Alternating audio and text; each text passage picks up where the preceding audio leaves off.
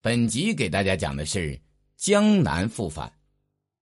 河北的刘黑闼被扫平半年后，原已归唐的江南局势出现反复。淮南道行台仆射傅公佑起兵，在丹阳称帝，建立宋国，并与洪州总管张善安联兵，重新雄踞江南，与大唐南北对峙。这时天下也只有江南义军与唐为敌了。淮南道行台仆射辅公实起兵，在丹阳称帝，建立宋国，并与洪州总管张善安联兵，重新雄踞江南，与大唐南北对峙。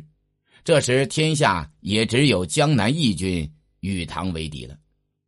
辅公实原是隋末江南最大的起义军杜伏威部的副帅。李世民围攻东都王世充时，派使者招降了杜伏威。李渊。封杜伏威为吴王，任东南道行台尚书令，江淮以南安抚大使、上柱国，封辅公时为舒国公，任淮南道行台尚书左仆射。两人奉职，并灭了占据杭州的李子通、占据歙州的汪华等江南农民起义军，将淮南、江南直到海边、岭南的大片土地置于他们的辖据之下。武德五年七月。李世民征伐刘黑闼、徐元朗，一路取胜，声威波扬，也震动了江淮。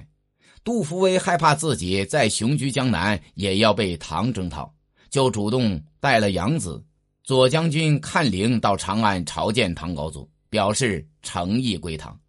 李渊任命他为太子太保，仍兼就职，留在长安。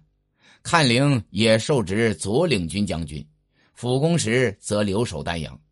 辅公时对杜伏威外事尊崇，因夺兵权的做法早就不满，于是不顾杜伏威还在长安，决意等待时机，重举义旗。到武德六年八月，辅公时义杀了王雄旦，宣称杜伏威被扣在长安，不能回江南。季书命令大家起义，他称帝建国，设置百官，命左游先为兵部尚书、东南道大使、越州总管。张善安原也是农民起义军将领，占据洪州，后来举地降唐，任洪州总管。这时也举兵响应。